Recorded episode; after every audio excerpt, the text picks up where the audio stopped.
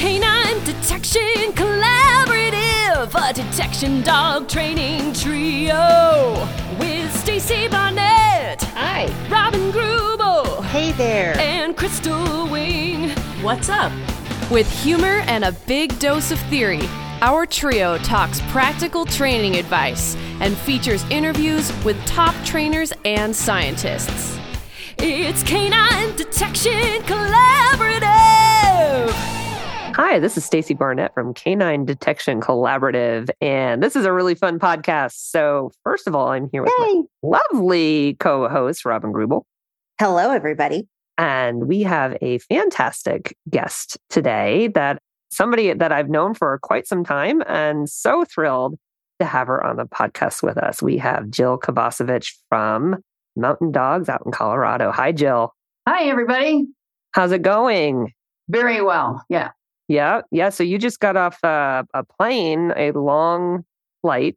Let's introduce you, find out like who you are, and then I want to find And what you do. what you do, What do. who you are, what you do, and then we can go kind of go from there. Sure. Okay, so you're in Minnesota. You Colorado. are doing Colorado. Colorado. I don't know why I it's the West. Minnesota, Colorado. It's West Okay. Coast. Yeah, Yeah, it's a thing. it is. so, where in Colorado are you? My office is in Avon, Colorado. I live in McCoy. Avon is in Eagle County, which is the ski resort county in the middle Oh. of the state. So Vail, Beaver Creek is all around me. Yep. And that's and I live remotely.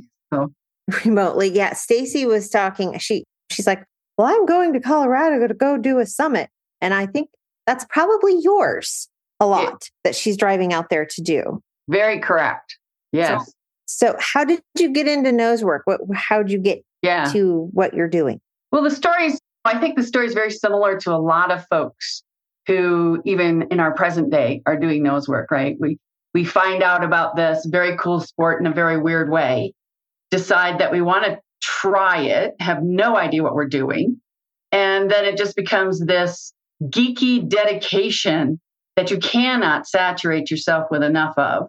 And mm-hmm. you find yourself almost 12 years later still doing the same wonderful thing of sharing your dog's scent detection capabilities as a teammate, hopefully. But so I, with my last dog, and I got him up through elite champion in NACSW, and he was just starting to compete at a couple of summits. We got a couple of search placements, but didn't get to the point because he passed during COVID.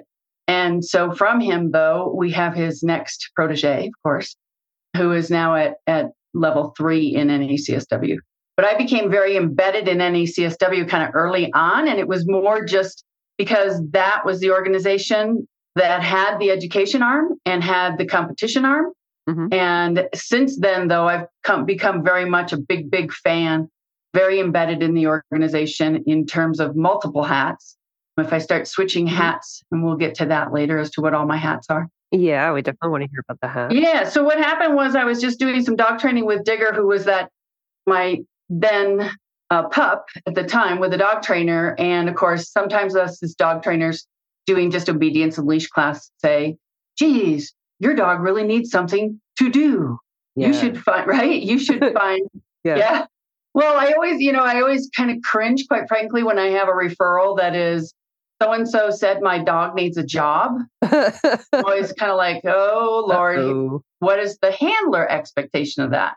Let me get a look at the dog, and, and the dog is usually like, it's all fun. I don't know why we have to refer to it as a job or my dog needs work. Yeah. But anyway, so having border collies, and I had them all my adult life, I got involved in a group of people who were doing training in the local park, doing leash training, a lot of obedience. Mhm. I actually tried to become a therapy dog with this border collie. So, and at our certification, we got is not ready. And that totally broke my heart. And the reason he, Aw, Totally get we it. were, yeah, too busy. Yeah. Oh my God. The reason we were not ready, he yodeled at the audience when he came in. He jumped up on the evaluator and, and licked him. He um, then continued to do the things that Digger did, which were very fun and lovable, but not suiting for a therapy dog, right? Yeah. So, Yeah. But through that, I met some wonderful people who one of them went off to Pennsylvania, came back with a tin with Q tips in it, Mm-hmm. literally said to us, This is a new dog sport. And this is 2010. Okay. This is a new dog sport. You take this tin and you train the dog to find this tin. Uh-huh. We had no idea how to do it. Yeah. We had a group of girls who met every Friday night. It was more of a little exchange social hour. Uh-huh. Uh-huh. Wasn't any drinking involved at That the time, happens, although there could have been, right? We would put the tin in the middle of the training room. We would let one dog in. Thankfully, we knew to only let one dog in. right, Um, right. And then we would just chat and chat and chat. And someone would say, Hey, I think your dog's on that thing. I, I think we're supposed to go over and like reward that. oh no. And we're like, oh, okay. So we would go and reward it. Yeah. Then miracles would have it. Jill Marie O'Brien went to Denver to do an intro to nose work seminar. Okay. One of our gals went and attended. She came back and said, Oh my God, we're doing this all We're wrong. doing it all wrong. Yeah. all wrong. Uh, we have to the- start over. So Of course we do. we, but we were kind of already on odor. We didn't really know much about introducing primary, blah, blah, blah. Yeah. So we just jumped on it from there, attended a lot of seminars. And by the time I think I got to Dana Zinn is a founding uh, faculty member down in Denver. By the time I got to 2011, I was hooked. And with most of my sports, I'm also a ski instructor in an earlier lifetime and Wow. a scuba dive instructor. Wow. So, Not in the same location. mm-mm. No. no, not at all, right? Being in the- skiing in the winter, diving in the summer. Wow. Anyway, I became very interested in, almost immediately in becoming an instructor. Yeah.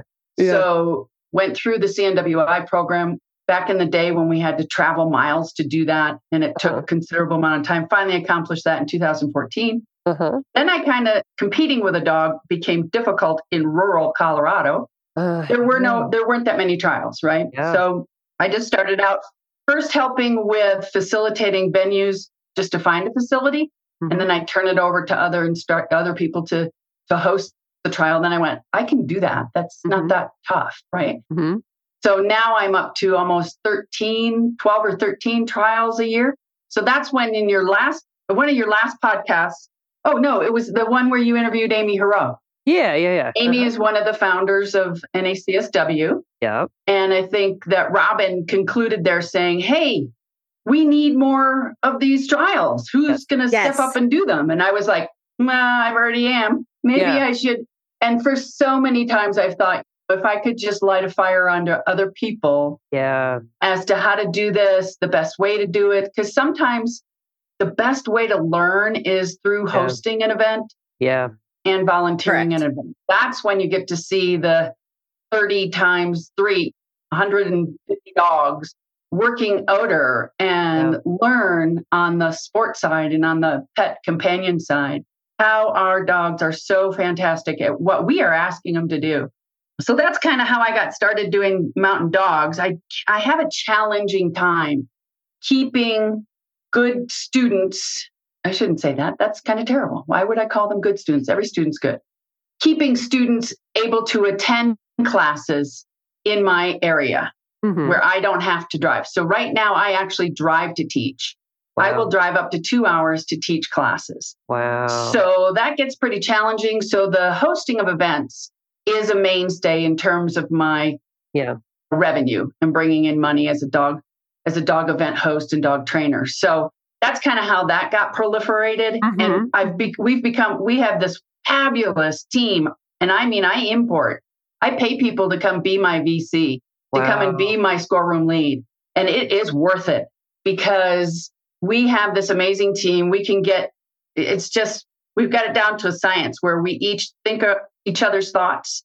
hmm hmm Every competitor feels very confident and comfortable when they're competing. They don't feel the chaos that's going on behind the scenes, even I when there is there attest is to that. chaos. I will attest to that. Right. And that makes it makes for such a much better competition for the handlers so that the dogs can do what they do well. Yeah. I really that whole stress going down the leash. And if you've done all of your training in preparation and then Mhm. you come in and the event is chaotic, Right. now you're and to say, well, that's just the way it is and you need to get used to it. I think we need to do a better job. I think we need to do a far better job if we're going to have this contingency out there of people who really are working at understanding scent detection work, Yeah. even on a sport basis, which sometimes feels like it's really not the end of the world, you know, world. We're not saving people or preventing people from dying from drugs, but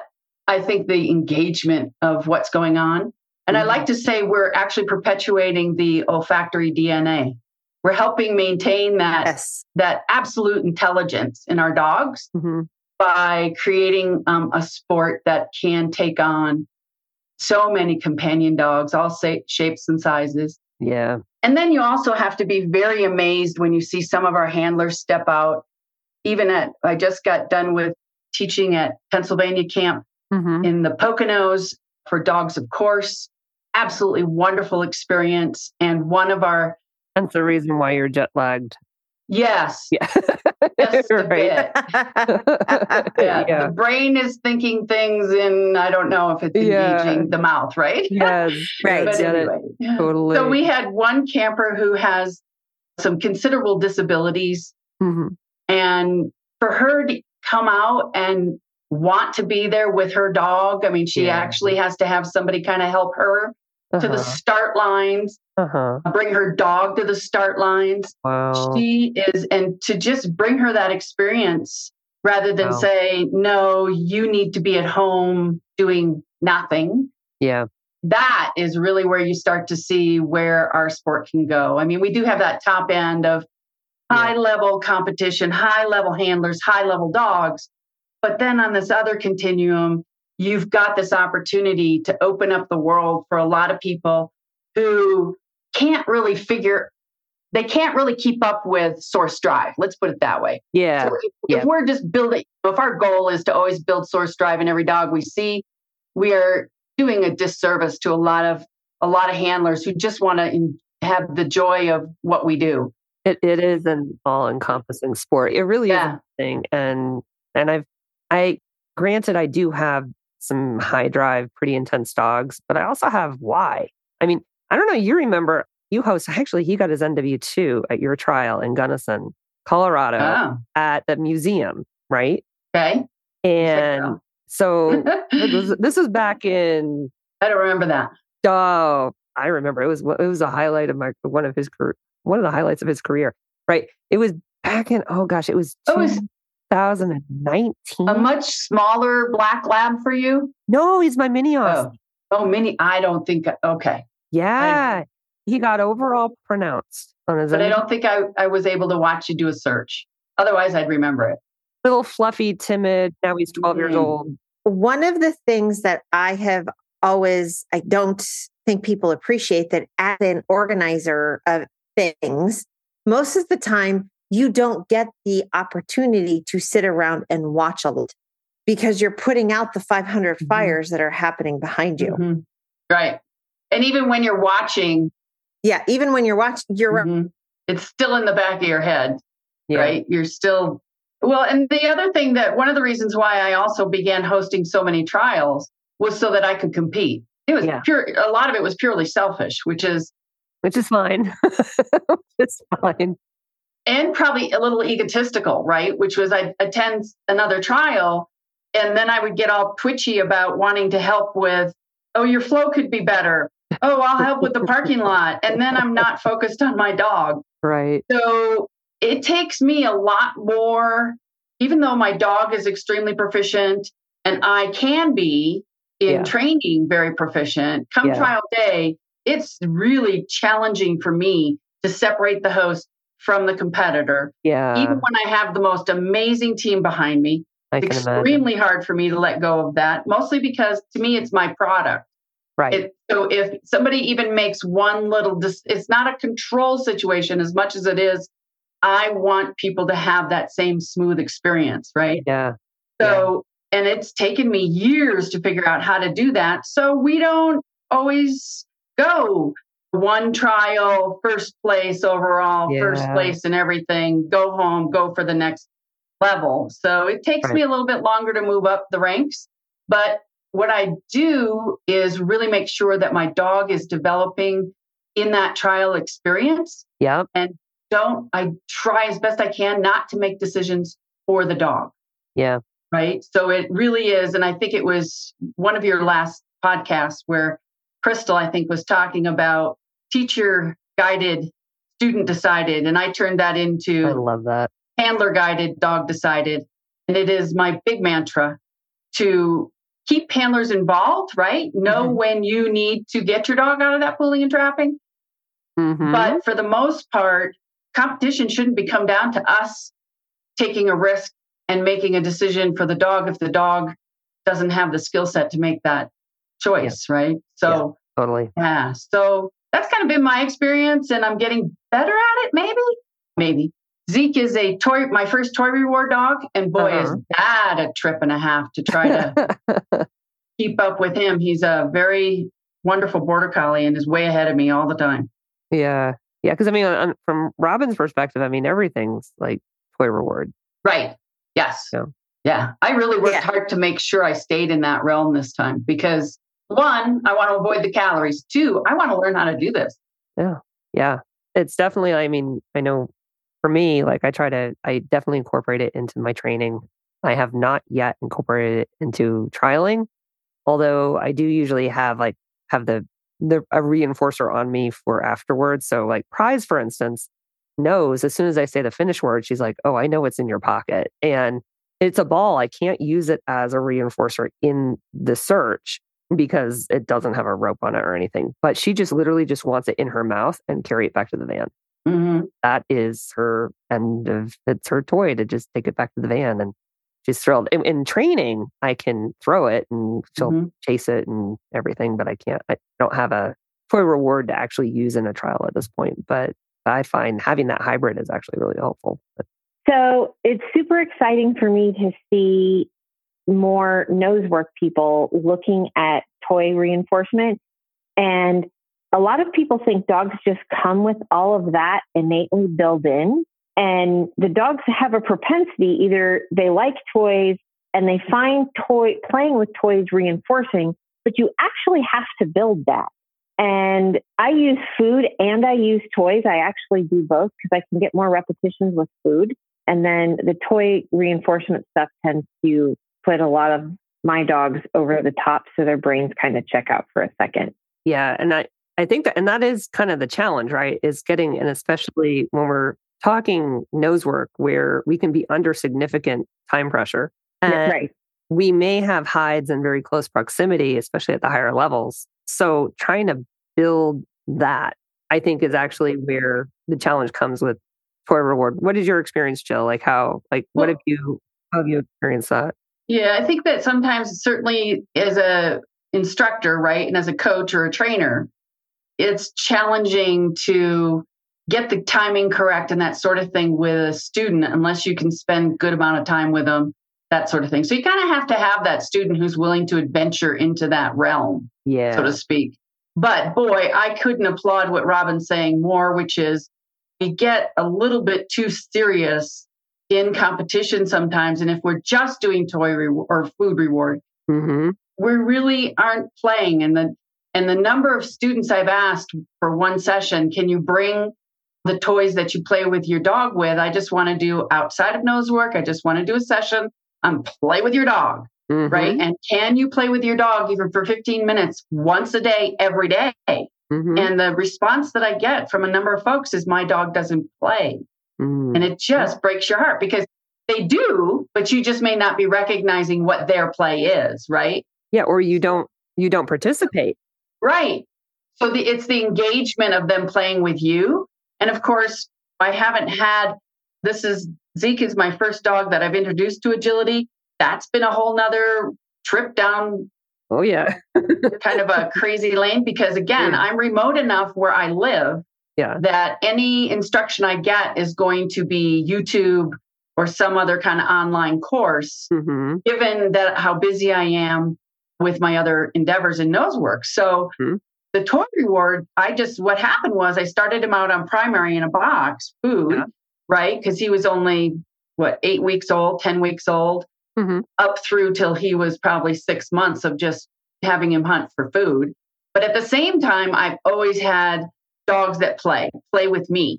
So at the same time, we were playing, we were hunting for our frisbee in the bushes. We were hunting for a tug under the couch. We were hunting Uh-huh. for little tennis balls wherever, right? So I still had all of those hunt plays going on with a toy. That is so important. I think people underestimate the value of just hunting for food outside of odor or hunting for toy. And, you know, one of the things that it's been Flash is eight months old. That Flash is my little Labrador retriever puppy. That this weekend, she's eight and a half months old. We've, I've been doing toy and toy and toy and play development with her. And we set it up perfectly that just the odor of her toy pulled Mhm. her up onto a rubble pile so she can to retrieve it. Yeah. I saw the Yeah. video. It was impressive. I saw the Yeah. The, yeah. And the confidence you can give to your puppies and your dogs who might be a little skittish, but it's not, they're not going to do it right off the bat. You have to put, build value into the toy and the fact that going and getting the toy means that you get to play with me.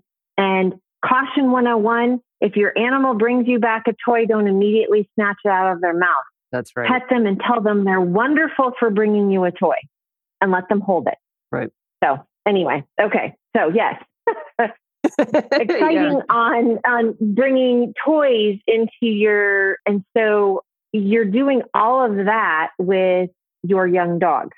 Right. Well, and so I think that what happens is we're all kind of aware of how to coach or how to instruct a student who may have what they're telling you is a toy reward dog. Mhm. And then how do we put all those pieces in place so that it continues to be productive Yeah. for that team to remain as a toy reward dog, right? Because there's multiple facets that that can go off into, especially with pet dogs where we need to so be so cognizant of rewarding its source, right? And how do you do that with a toy? But so what happened with Zeke is I brought him home. His toy box was at the other end of what we were doing with primary and box, which was at that point, time was food. He ran through the boxes, went right to his toy box, pulled out a toy, and started to to shake it. And I said, "Ta-da! There you go." I can't ignore the value of that toy, right? Yeah. And since then, I do, like Robin was saying, use both because there may be times where actually I use my food to bring him down, right? To bring Yeah. him, get his arousal down and focused Mhm. in a search. Like I've had a couple of uh, exterior searches where he went in and we don't have luscious green grass at my No. house. Well, and, and kind of in, in a big part of the state, you don't exactly have luscious Holy green grass. buckets. So he goes to, yeah, he goes to his first spring trials and there's this four inch grass Yeah. and he just started eating grass the whole search. And I'm like, are we not going to search today what are we doing? So Yeah. I did not just put him on leash and take him around the search area. I just said, ah, training moment. I got a hole in my right. And I just took him out of the search, but we went home and really worked on it. And if I need to draw him off of that now, I just put a treat in front of his nose. Mhm. And sometimes he'll take it, sometimes he won't. But the odor coming into his nose that's different redirects Okay. him to me. Then I can get him back to searching. So that's sometimes what I have to do. But the toy has been really, really fun. Yeah. I was telling Stacy that to get a good out, granted, this is a border collie who wants motion. So that's another thing that I found really helped because our hides don't move. right? No, no. I don't put a tin on top of a rabbit. I can't put a tin on top of a rabbit, get the rabbit to run and get the Yeah. dog to chase the Or rabbit, it's right? like the kind of when you accidentally set a hide and it starts to drive away because you know. yeah, that's different, right? Than Been there, done that. Yeah. Yeah, Oh, yeah. exactly. Yes, we have, right? And then we go, oh, that might be a fun way to do. Oh, no. Yeah. So what I did was I just took a bucket. His ball, his little tennis balls were very important at the time, and I just took a bucket of them, filled the whole bucket. I don't know, half full of tennis balls. Mhm. He learned to catch. Then I put the bucket in front of him and told him drop. And as soon as he dropped, he I caught another one. Right. So it was Uh-huh. actually catch catch to Okay. begin with. Then when he started to drop to catch the second, it became a drop. Then it became an out Uh-huh. and I just rapid fired, threw him in there. And now his out is almost instant. so instead of like two toys, 12 toy. Yes, yes, or 100 toys. Exactly.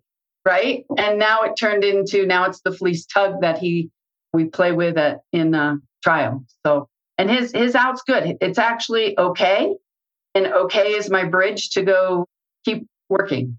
Yeah. So he drops it to go find another hide. So okay. that worked. Okay. Yeah. And training that was very challenging. There's lots of stuff in there that you just can't explain. It's a whole nother podcast, right? Oh yeah, yeah. It's Yeah. probably, probably a good topic in there. A good topic in there. So I want to get back to this whole like your hats Mm. thing. You have you do have a lot of hats. So we, we talked a little bit about the hosting. And by the way, I just want to Mhm. say I have found a site. I am I'm working on it. it. The process is so I'm getting confused and I'm trying to like stay like I'm get organized. The organization process is really Mhm. for me. But that's aside.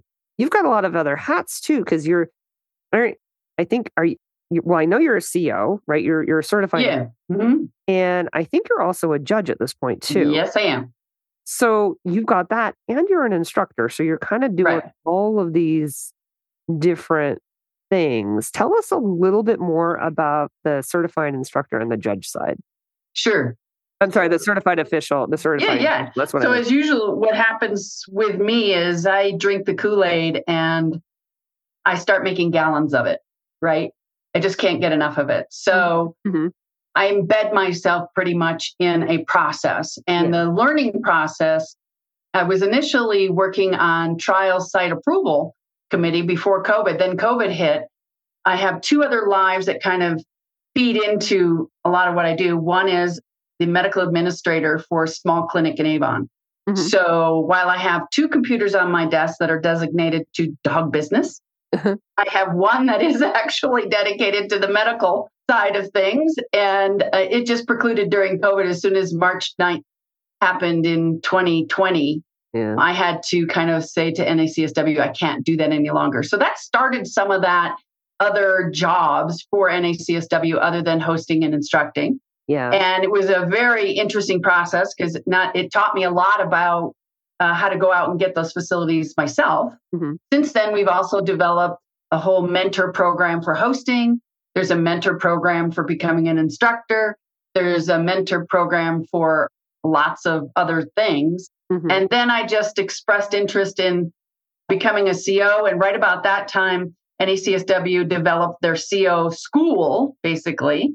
So it wasn't just a invitation only type thing. It became an actual education arm that is really thriving and flourishing right now. And so they'll ask for applications and tell you what the criteria is. And the same with judging. So at the beginning, or back 10 years, 12 years ago, our judges are professionals. They come from the Robin Greubel side, which is we wanted to see a certain number of years that people were involved with uh, training their own dog, professionally running a scent detection dog, because then you would have that experience to be able to look at odor for purposes of judging rather than necessarily the dog or the handler, right? So the concept is that odor should behave pretty pretty standard from hide to hide whether it's a person right or drugs or uh, accelerants versus birch anise clove which is always so interesting i always find that so interesting that we've basically offered our dogs an opportunity to understand that birch anise clove is wonderful yeah. like, why? yeah. right? Like why, right? But as you learned in Amy's podcast as to the why, it just sort of happened that way that that was what she chose on that given day to use as a as a training aid and it has flourished since then. And I think that part of that was my real interest in just becoming more skilled and sometimes you become more skilled by taking on that next level of credentialing. In my prior life, I also have a law degree. I practiced law in Eagle County for 13 years or something like that, family law. It was awful. I will make that confession. It just, the study of law is very fascinating. The practice of law for me was extremely non satisfying. The problems just day to day, you may solve one person's problems, but guess what? Then there's another one who needs your help. So it just what didn't wasn't a good fit for me. And when I finally found my dog training group, I went, oh, yes, I can do this. So it made sense for me to kind of graduate from hosting to in CNWI to also take on the responsibilities. And it really is a big responsibility to take on certifying official and judging. We brought in some of the CNWIs and COs to be able to apply to become a judge as well. We're going to see some real training going into that arm here shortly so that we end up with really kind of a cohesive standard. I don't like to say standard, standardization, standardization because that's a challenging qualifier for odor, right? odor is not standard. Very. Yeah. it does not do anything that's standard on any given day, any given moment. But just getting some concepts around how we can make those qualifications standardized so that you have consistency, so that people can sign up for an NACSW trial and understand what kind of consistency they're going to get in terms of what their dog's going to be measured on in terms of appropriate level, what they're going to get judged on. Because even in my the camp I just was in, even at a very high level training the summit teams, we still get that question. But what would the judge say if I called it here? Right? where am I going to get the yes? That's yeah. all I really want to know. Just show me where the yes zone is, and I'm there. And you're like, there is no yes zone. Oh, it's like, well, it's well, so and that consistency that you're talking about is so incredibly important because we run into this on the working dog side of the house when people are going up for certifications the training and apprenticing of your certifying officials so that when you show up to do a cadaver or a narcotics dog test in Iowa under a particular organization, and then you're in Florida, it looks and feels like the same. The criteria right. is at least the same. Yeah. Right. Yeah. And that's an apprentice process. Yeah. Yeah. We do the same.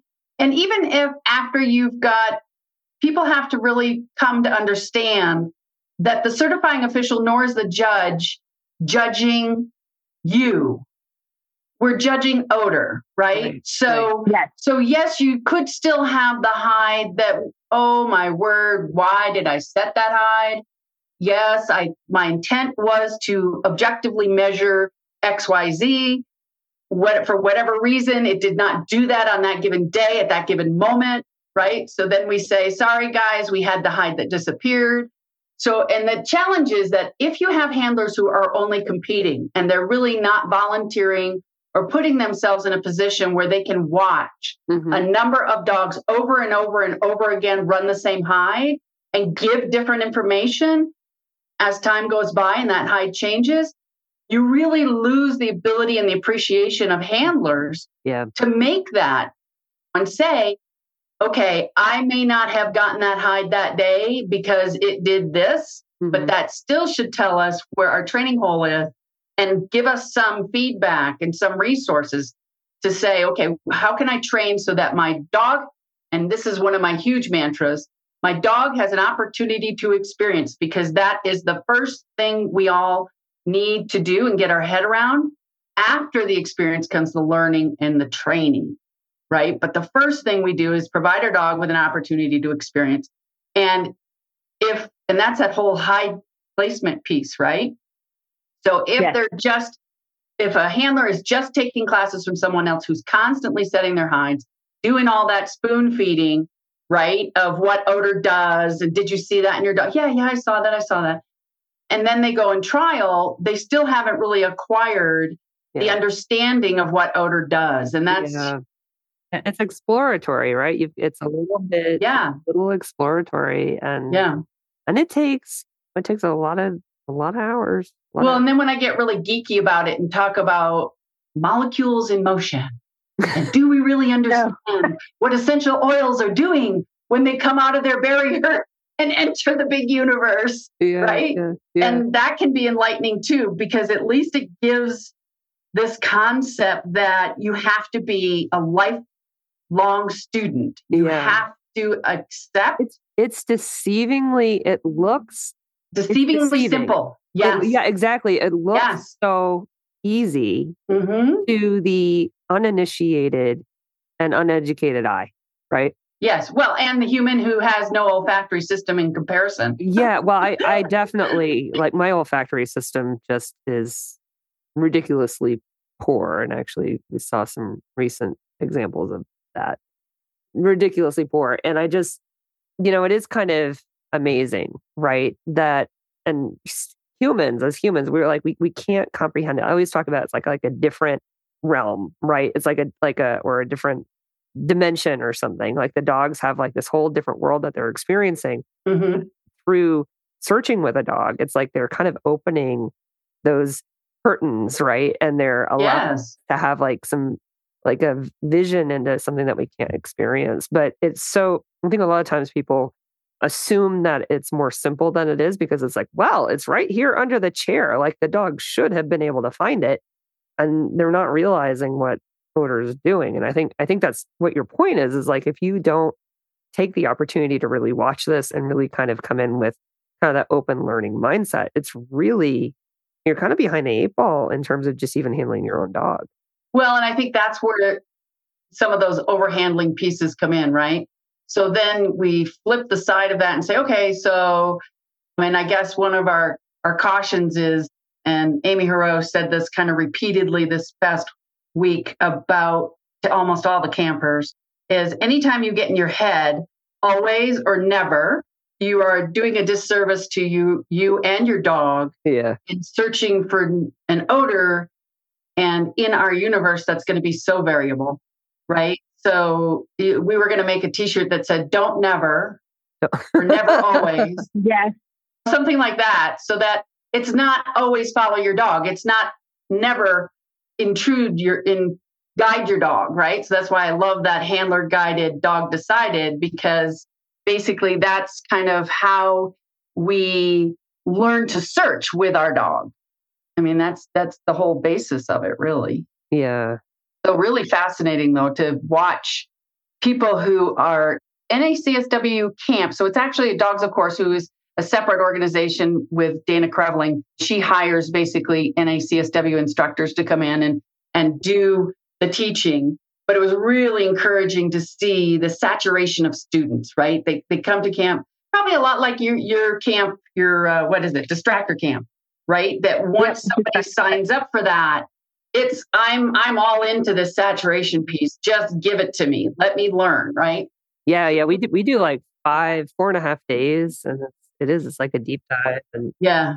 with the whole curriculum and everything. Yeah yeah yeah yeah it is pretty incredible when you can just kind of set that side of time that time aside and just well and what's really fun is i get to turn around in colorado beginning of october so i get to go to colorado camp and be a student and be the student. Oh, now i get to say so lovely. I want to go with my dog. I'm going to be a camper. Now so and that's it sometimes that's a little hard for me right get off that judge hat get off the co hat don't think about high placement right other than how it relates to me as a handler so that's in October? Yep, that's the first week in October. So the the weather that you're going to experience is probably drastically different than what you just had in Pennsylvania. Oh my word, it was so hot. I don't think I've ever sweat. It was like a sweat box the whole time. Yeah, you guys just had like like this heat wave. 90% humidity and like 80% temperature. Oh yeah, it kind of reminds us of Distraction Camp One, where we had what we right. had. What did we have? We, we had a. it was it was 105 heat index. Yeah, it was crazy nuts. It yeah. was. It, it was, was yeah. terrible. Yeah, and just managing the dogs and in that yes. weather. Yes. Managing the humans in that weather. Mm-hmm. I mean, and what odor does in 105 degree heat and 99% humidity. And it's just interesting. Yeah. Right. One of my really fun things I like to talk about is how odor changes in Colorado. Oh. So as I bring in yes. COs, right, it's entirely different from where they're coming from.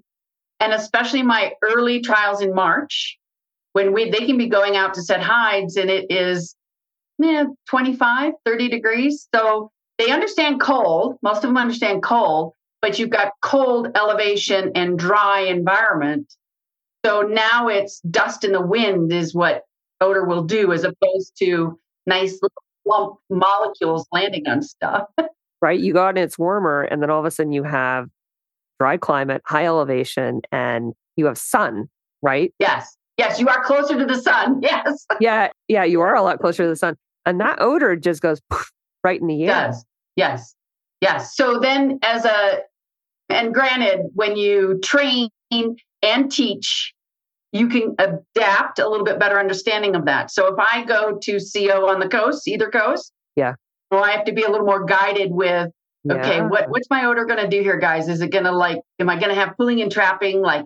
Oh yeah, yes, yes. The answer is yes. and then how right. do I plan for that, right? Versus in Colorado, I have to say, okay, I need more containment closer to like source. I, I need odor to actually be available. But, yeah. but I want a little pocket, right? So then I want a little pocket, so then I at least get some tendrils, some pathways coming out that a dog can follow. Yeah. Well, it was it was interesting because when I went to the Gunnison Summit, because you you were the that was a wonderful yes. trial, by the way. Yeah, we had a we had a blast. Clearly, yes, clearly, the, clearly. But the very first search, so Powder hadn't searched in that climate. Was that the buses? Yeah, yeah, exactly. Yeah. You saw her first search, but she hadn't the bur- the yeah. buses. Oh my god! So she hadn't searched in that climate since her very first elite trial ever, which was Estes Park, also your trial. Right. And so it had been that long since she had searched in that climate. So she's coming in, and just to give everybody a little bit of background, we had it was our very first summit search together as a team. We had eight school buses, kind of they, they were parked pretty much next to each other, and six minutes, unknown number of hides. So we're coming in, as our very first summit search. Now she had just been coming off of like this streak of like finding every her last two elite trials she had a 96 and 100 i mean she had she was one three out of four of her final finding all the candy she was doing amazing right so i come in from there but it was all coastal trials it was all humid mm-hmm, it was mm-hmm. all low low altitude yeah. low elevation yeah so we get to colorado we're in the search and powder is like she's like there's odor everywhere mom yeah she's, and she's yeah and there was yeah and she's yeah. getting into the wheel wells and i'm like honey i can't call any of this and she's searching. Finally, I'm like, listen, I'm trying to pattern this. I'm going, around. I'm like, this is not working. I'm like, powder, all right, go. So she's like, hey, mom, I know the way, right? She takes me over to this one school bus, alerts. I get a yes. I'm like, oh, thank God. So, but we're still all over the place and the time's running out. And, and after that, she's trying as hard as she can to say, there's nothing more here that you're going to pay me for. Getting into the wheel wells. And I'm like, ah. And then the funny thing is, so then I call finish and I'm leaving and I know you, I think you were the video, the timer or the video. I was. I was doing something because I watched the whole thing. and I just remember saying, Oh, she worked hard. And I'm like, She sure did. I'm walking out. And at first I'm thinking, like, I don't know, honey. I think the climate's like having having a field day with us. But what's actually interesting is I accidentally turned my GoPro back on as I'm walking back and I recorded yes. my conversation to myself yes. as I'm walking back. And I had this transition away from, oh, honey, that was hard to I think there was only one hideout there, Powder. Exactly. knocked it out. Yes, exactly. and yeah. it was this transition, and there was only one. But that, yeah, and having experienced that at Summit, because Summit is that next leap, right? It is more searching, less finding, period. So sometimes when you have that experience coming in where you was elite, where yeah. it was, and we got to remember that every time our dog gets a hide, it is a huge reward for the handler oh, in yeah. competition. Oh, yeah. But we become very addicted to that nine second high mm-hmm. and very addicted to yes. that, especially in elite, where you go, alert, yes, alert, yes, alert, yes, alert, yeah. yes. Oh, this is great. Alert, yes, alert, yes. Yay. This is so fun. Even if you only get four hides in a search, you still feel very gratified, very skilled, very, oh, we know what we're doing. So then you go into the summit search and it's like two, three minutes before your dog can even give you information yeah. sufficient for you to go, do we have a hide? Right. And you come out and you and feel that's the up. big that's the big yeah. difference is you've got to have the stamina to stick with a problem. So there's still a sustained hunting, there's still problem solving, but now it's a whole nother level of dog tenaciousness to work on a problem without the handler making the decision to leave the problem. Yeah. Because I did that with Digger a lot. And our early summits were very challenging. And you get in there, and the handler just becomes so addicted mm-hmm. to the alert yes that we get so twitchy Digger would work for a minute and a half on a particular problem. And I see dogs do this all the time. And handlers would go, okay, well, we got to move on and try to get some low hanging fruit here. Right. So the strategy going to, into Summit has to be entirely different. You have to rip yeah. off the band aid. You've got to say that now, we used to say elite. We wanted elite to replicate more the working dog and what Robin does, which is potentially go out there and search for an entire day an yeah. entire day right. and not find yeah. what they're looking for, which in some cases that's good. In some cases that's really good for humanity. Well, yeah, Robin does explosive detection. She doesn't want to find anything. Right. Uh, yeah, I don't want to find anything.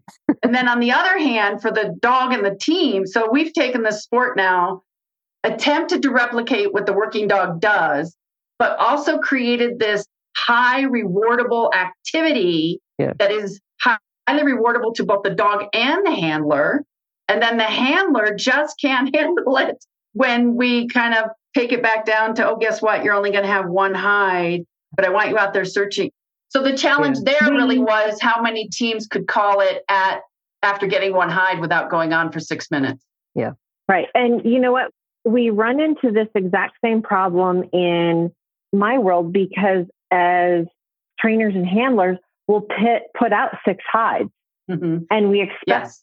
and yes. you let them sit for 30 minutes because that's the requirement.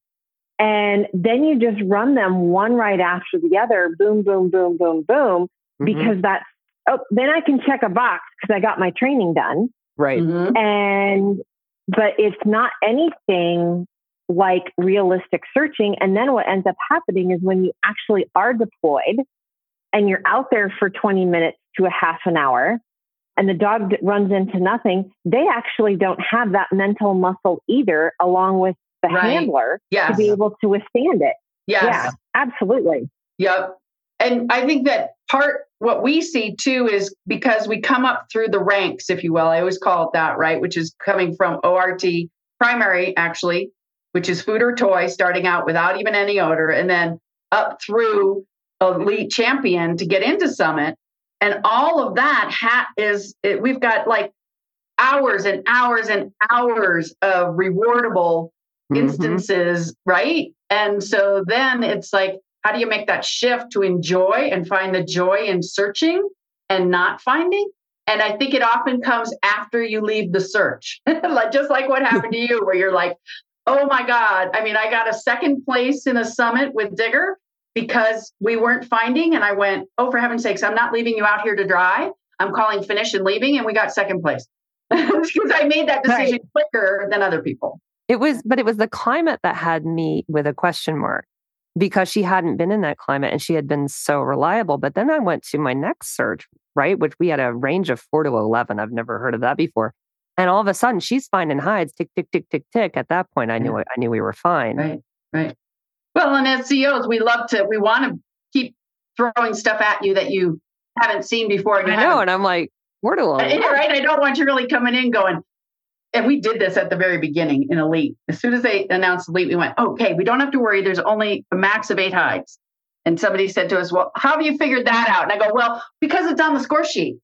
There's only eight lines. Right. And Jean Richardson said, Well, that's kind of wacky because guess what I can do? And she just drew a line right down the middle and said, Now I've got 16. What are you going to do about that? I went, That's awesome. Okay. so that's kind of what we want to make sure that we're still doing. I think NACSW as an organization, we don't want to get it so pigeonholed that people are coming in. It, NW3 is a good example, right? Oh, and that's been changing a lot lately. Whoa. So me thought I was on top of things in turn as a competitor, right? Come in with Zeke and now any search can be blank. I'm oh like, yeah, I remember that. I remember that. Yeah. And I can get two no's in a search. I was having a heck of a time reading him as any search could be blank, which shouldn't be a problem, right? The dog's not finding, I know what his cues are. I should just confirm that he's a good dog and he hasn't found anything. Shouldn't be an issue. Then the, the two no's, that's what really threw me because in elite, if you get a no, I was always close. And I watch people, and typically, if they're going to call a no, the dog is very close, right? It was pooling and trapping. It's usually a was, fringe. Yeah, it's usually yeah, or there was some. Yeah, it was close converging and blah blah blah. But it, at NW3, if your dog call, if you get a no, I was so used to just leaving. took me like three trials maybe before I would stay in because I had no Oh. comprehension that oh, I still get another no. Why would I do that? but, but the level itself seems to really be changing in terms of what they're setting. Yes. And the it's gotten a lot harder in the last maybe nine months or so. Well, if you look at the continuum, if you look at the continuum when we first started and there was no elite, yes, I and remember. that. initially there really wasn't even an NW3 elite. They didn't have you even getting three threes. You just sort of stopped when you got your first NW3, right? yeah, I started NW3 in 2015. And then that competitive contingency puts so much pressure on the organization to say, wait, we're just in the midst of getting these highly trained dogs. You can't cut it off now. Create another level. Come on, you can do it. You can do it, right? So then they create NW3 Elite where you had to get three threes. So when we did that, then you had to have more consistency amongst those threes. You didn't want, right? You didn't want one to be easy, one to be challenged. You kind of want some consistency. So that built some consistency there. Then we get all these NW3 elites, and it was like, oh, we got to have another level. Come on, you, we have highly trained dogs. You have to create another level. Put the peer pressure on, they create elite. Now we have this level here that's going to measure whatever we're deciding it's going to measure. And we knew we had to lower some of those skill sets down to three so that you would end up training some of those skill sets earlier. Now we've got Summit created for the same exact reason because at the end of 2017 Nationals, we went, oh my God, we've all got elite champion dogs. Come on, Amy, Jill, and Ron, you cannot deprive us of another level. so they created Summit. And now Summit's taking on more of that. This is more searching, far less finding. We're going to make it more the stamina piece, right? Stamina pro- and, and higher problem solving for the dog and having the handler recognizing, give them the freedom to work that hand, that problem solving. And so now we had to trickle some skill sets down to elite, down to three, down to two, right? So now you're Yes. So two, and we're going to get better about using our potentials in the rule book because we've never excluded anything. right. You just never saw it. We just didn't take it on as a kind of a consistency, right? So now we want to say we're going to do fruits, vegetables. What is it? Fruits, vegetables, toys, and meat. Those are our distractors, right? So, and we want to be certain that we're not just putting in the tiniest piece of cracker and calling it a distractor because then you really haven't. Oh my gosh. Pickles. yeah. Pickles and Cheetos. Yeah, there you go. Those could totally be. Yeah. Yeah.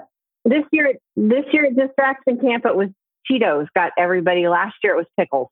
Yeah. It's, And it's just that- weird. Just that novel odor, right? So if you haven't introduced Yeah. it, and for me, it's still grass.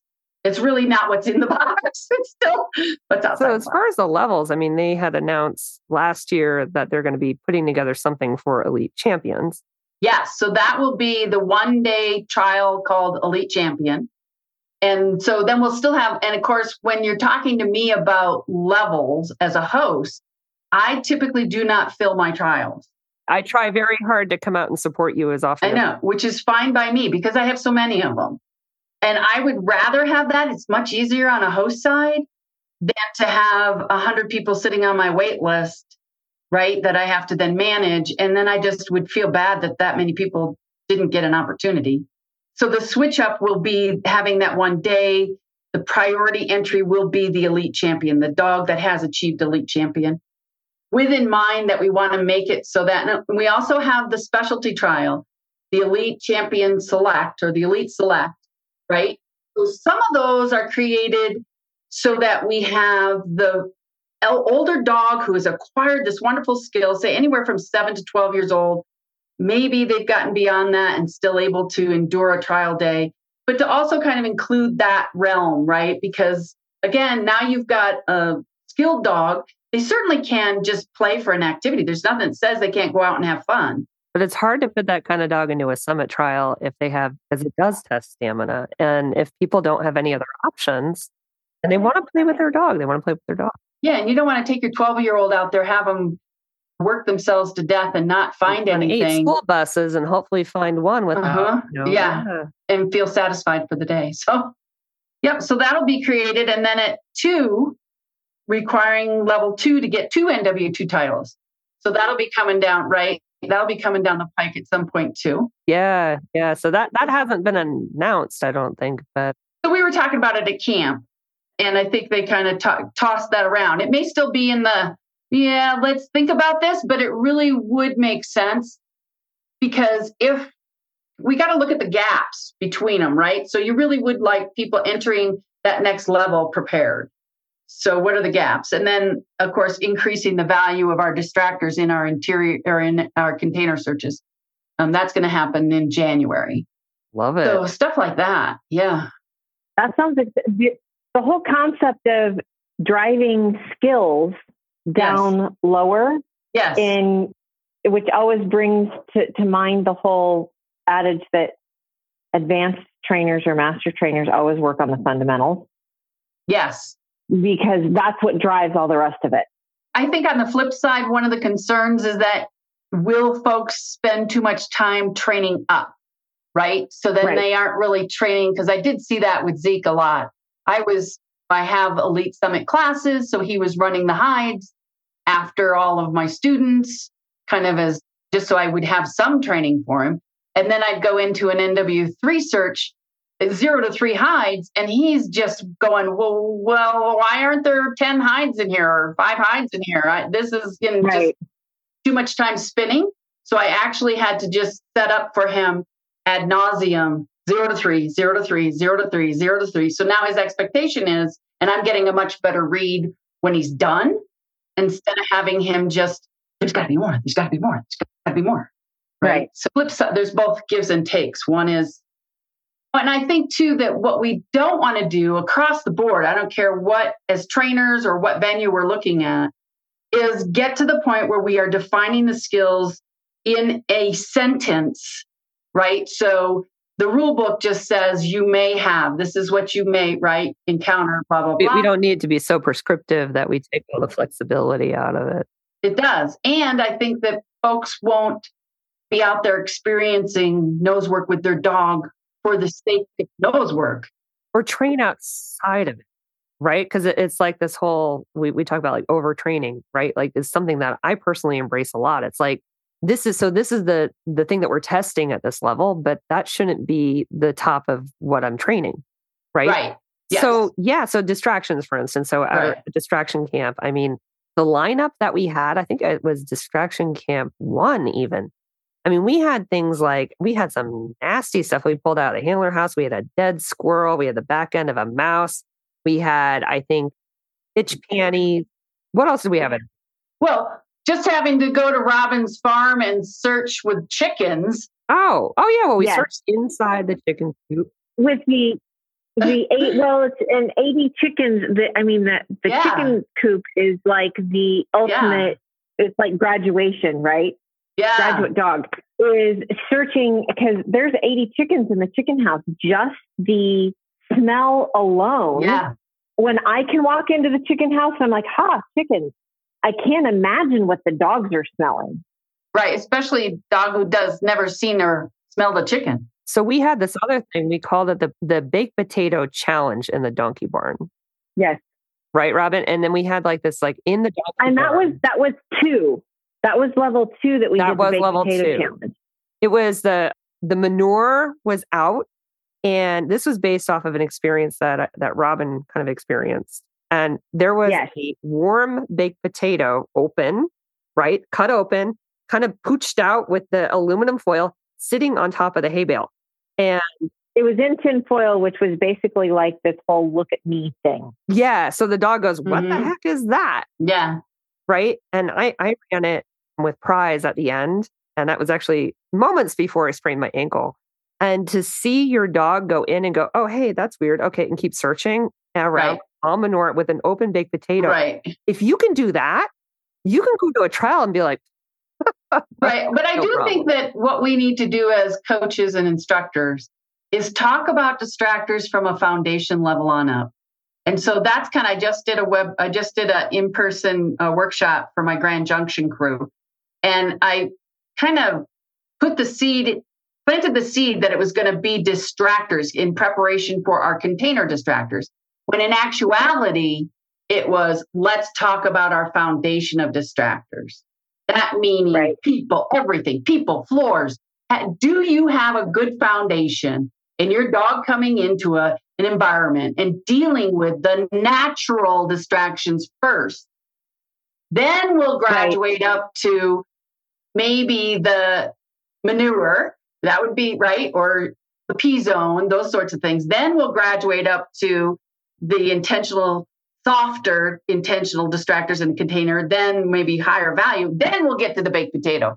So don't go out and try the baked potato right away, guys, because if you haven't, if you haven't done this progression, because to me, the progression of any skill that we are working on is so important.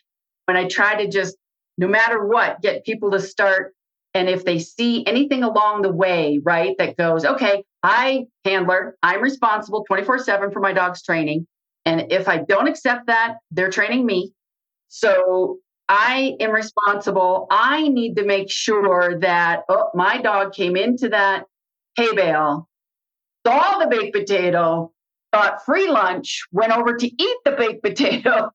That no, maybe I want to take my open box hide and put it before 10 feet, 15 feet away from the baked potato, get a hide, right? Right. And and it, it's the whole process in order to be able to do that stuff, eh, you know, to bring back what we were talking about before with the reinforcement system, which is yes. the toy or the food. Yes. That's got to be built. And yes. you don't ask them to search over the top of hot dogs, baked potatoes, mouse butts, and chicken poop all in eh, right at once. And give them one cookie for it. Right. Yeah and and pay them one cookie. And it's the building of you guys are are i'm kind of jealous because you have the opportunity with your your titling system to push those skill sets that people yes. are the human end of the leash is now getting reinforced for training earlier yes. in in the titling prospect so that by time you get to summit, the dog has the skills and resiliency to be able to do it. Right.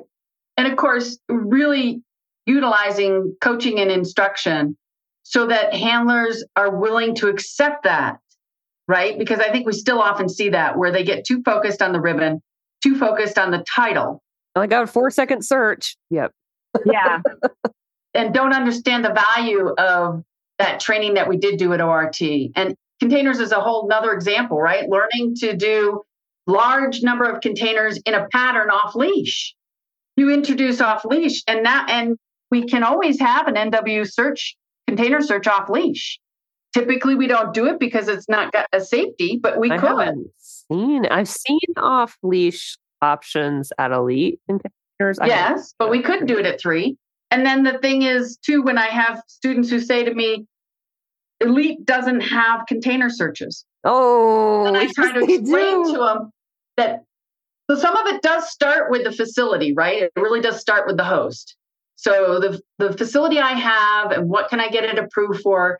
What reasonable kind of searches can we do in there? Is it overloaded with interiors and I have less of open big spaces that I can do containers in? So you try to explain that to CO. It's really not you going in there and saying, oh, I don't like doing container searches, so I'm not going to do it. It's does the host, did the host bring enough containers for me to do an elite container search? Right? Do I have a space that's conducive for an elite level container search? Or summit. Or, yeah. You know.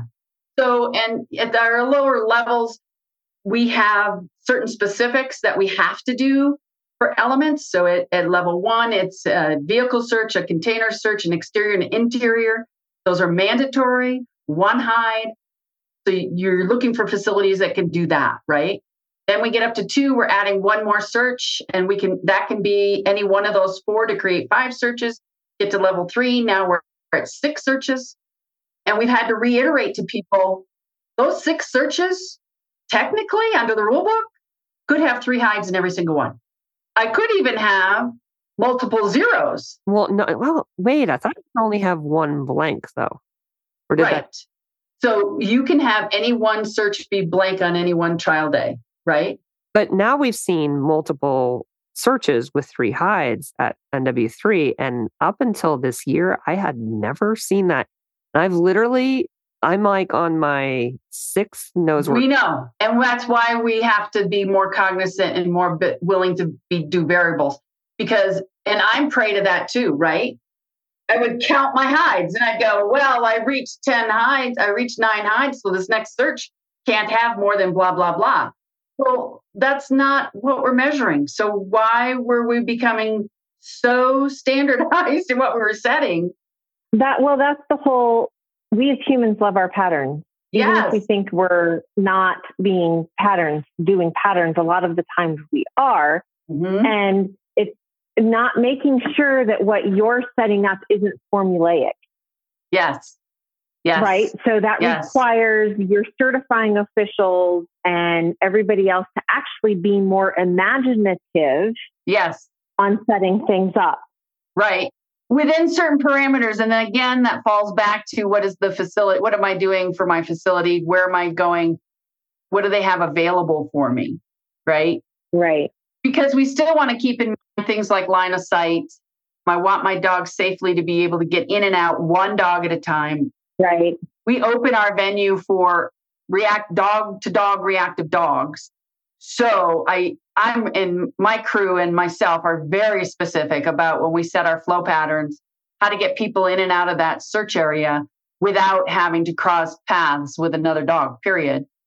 It's not only safety, your our dogs are working darn hard. And I don't think humans appreciate sometimes because they make it look so wonderful and so simple. I don't think we appreciate the energy that it takes for the dog to go in there and find even one hide of birch anise or clove. Right. So that's another thing, right? So our venue is really not one of those like where you're going to set up a venue of multiple different dog sports under one arena Oh, yeah, no. and have then you have to have kind of these lines, right? I can remember doing dock diving with my dog and the line that was created just to get your turn. yeah. Oh Lord! And all these dogs are just Goodness. berserk in that line, and I'm swear Digger became reactive because of that. Been there. And I never had any cognizant that that's what I was doing to him. But anyway, All right. Ladies, uh, we could probably talk for another two hours, but yeah, one of the things that we really like to do is to ask for takeaways at the end of our chat. And so, Stacy, do you have your takeaway? I And do. Jill will let you go last. we'll let you go last so you can think about it. okay, Okay. Yeah. So my takeaway is really about the progression of skills and how thinking about building on your skills layer upon layer upon layer. And if you start to think about what you like training for excellence rather than training for that level, that that's going to get you to where you need to go. So, so that's my takeaway for this. Okay. Yeah, you took mine. But other than That's okay. Being really jealous about the fact that what we tend to have in the working dog world is here's your certification and you're done. Mhm. And so people often, we train to a test. Yeah. And the jealousy that I have for the fact that the nosework system has built in with the titling system the ability to push the skill levels where you need them to be is, yeah, that's my whole I'm jealous factor. Jill, what's your takeaway? So my takeaway would be it takes a village.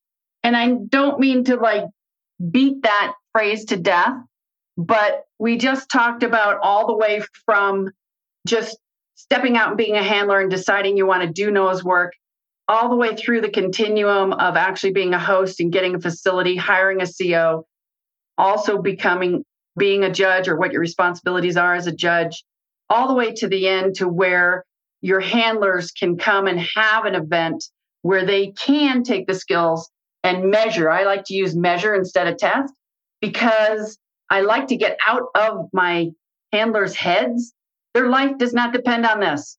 Working dogs, yes. So you can, and I often call what we do for a title as a certification, right? So Yeah. placements are where you can just go gaga if you want to be real competitive and go get placements. That's your bag. But otherwise, it's really just a certification of level one, two, three, elite, summit, that sort of thing. And it really takes a village. NACSW has done an amazing job of not trying to overmanage any one part of that. They have an education program. You can accept it, you can reject it, you can take parts of it or pieces of it, you can run with it, you can make a business off of it, all the way to even hosting. I am a private organization, I am not a club. I am a for profit organization, not a club. right? So it gives me the ability to make a, a revenue off of events and then let the product speak for itself in terms of whether people want to engage in my event over other events. And then I Right. think the last thing is we end up with these amazingly skilled dogs because of all of what Robin just said of really seeing those skill sets come down the levels, move up the levels. And I, it's just one of those organizations that the resources are boundless and the encompassing will take care of you is everywhere. So I Right. just, yeah, that's my takeaway. It takes a village. Excellent. Jill, thank you so much for spending this time with us. You're very welcome. Thank you so much. I don't do nose work, and I am excited to see some of the stuff that you were talking about that hasn't even been released yet because it's going to be so great for the handlers. So, thanks to all of our listeners for paying attention and tuning in every week, and go train. Canine Detection Collaborative! We appreciate the time you spend with us. If you liked this episode, not only should you follow us so you don't miss the next one, but please also rate and review us in your favorite podcast app. For info on collaborating with us, go to k9detectioncollaborative.com. That's K number 9 detectioncollaborative.com, where you can find our socials and pick up our latest monthly freebie. Join us again to talk training in the next episode.